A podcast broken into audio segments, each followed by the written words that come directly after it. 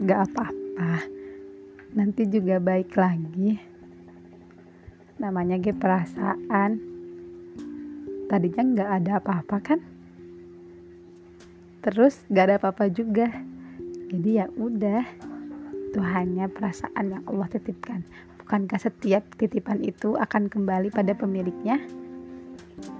Insya Allah ini yang terbaik ini akan jadi keputusan Allah yang terbaik.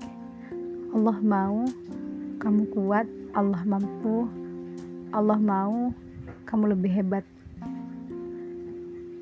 Kamu berdoa sama Allah kan? Maka nggak akan pernah ada yang namanya kecewa kalau kita berdoanya sama Allah. Niatnya karena Allah kan? Kalau niatnya karena Allah tentu tidak akan pernah ada kecewa di dalamnya